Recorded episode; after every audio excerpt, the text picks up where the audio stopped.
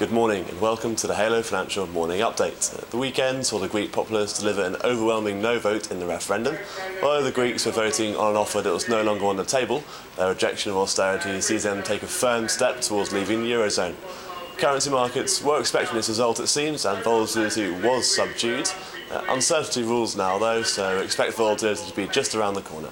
Uh, the ECB will hold a conference call this morning to decide on how much longer to keep providing emergency funds to Greek banks, and Merkel and Hollande are due to meet to discuss the future of the Eurozone.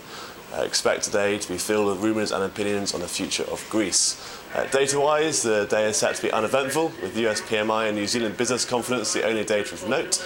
The early hours of tomorrow, however, could be volatile with the Australian dollar, uh, Reserve Bank of Australian dollar set to release a statement uh, and also an interest rate decision. Um, the Greek situation is having an effect on many currencies at the minute, so do be in touch with your consultant to discuss the opportunities available to you. Thank you very much. Good night.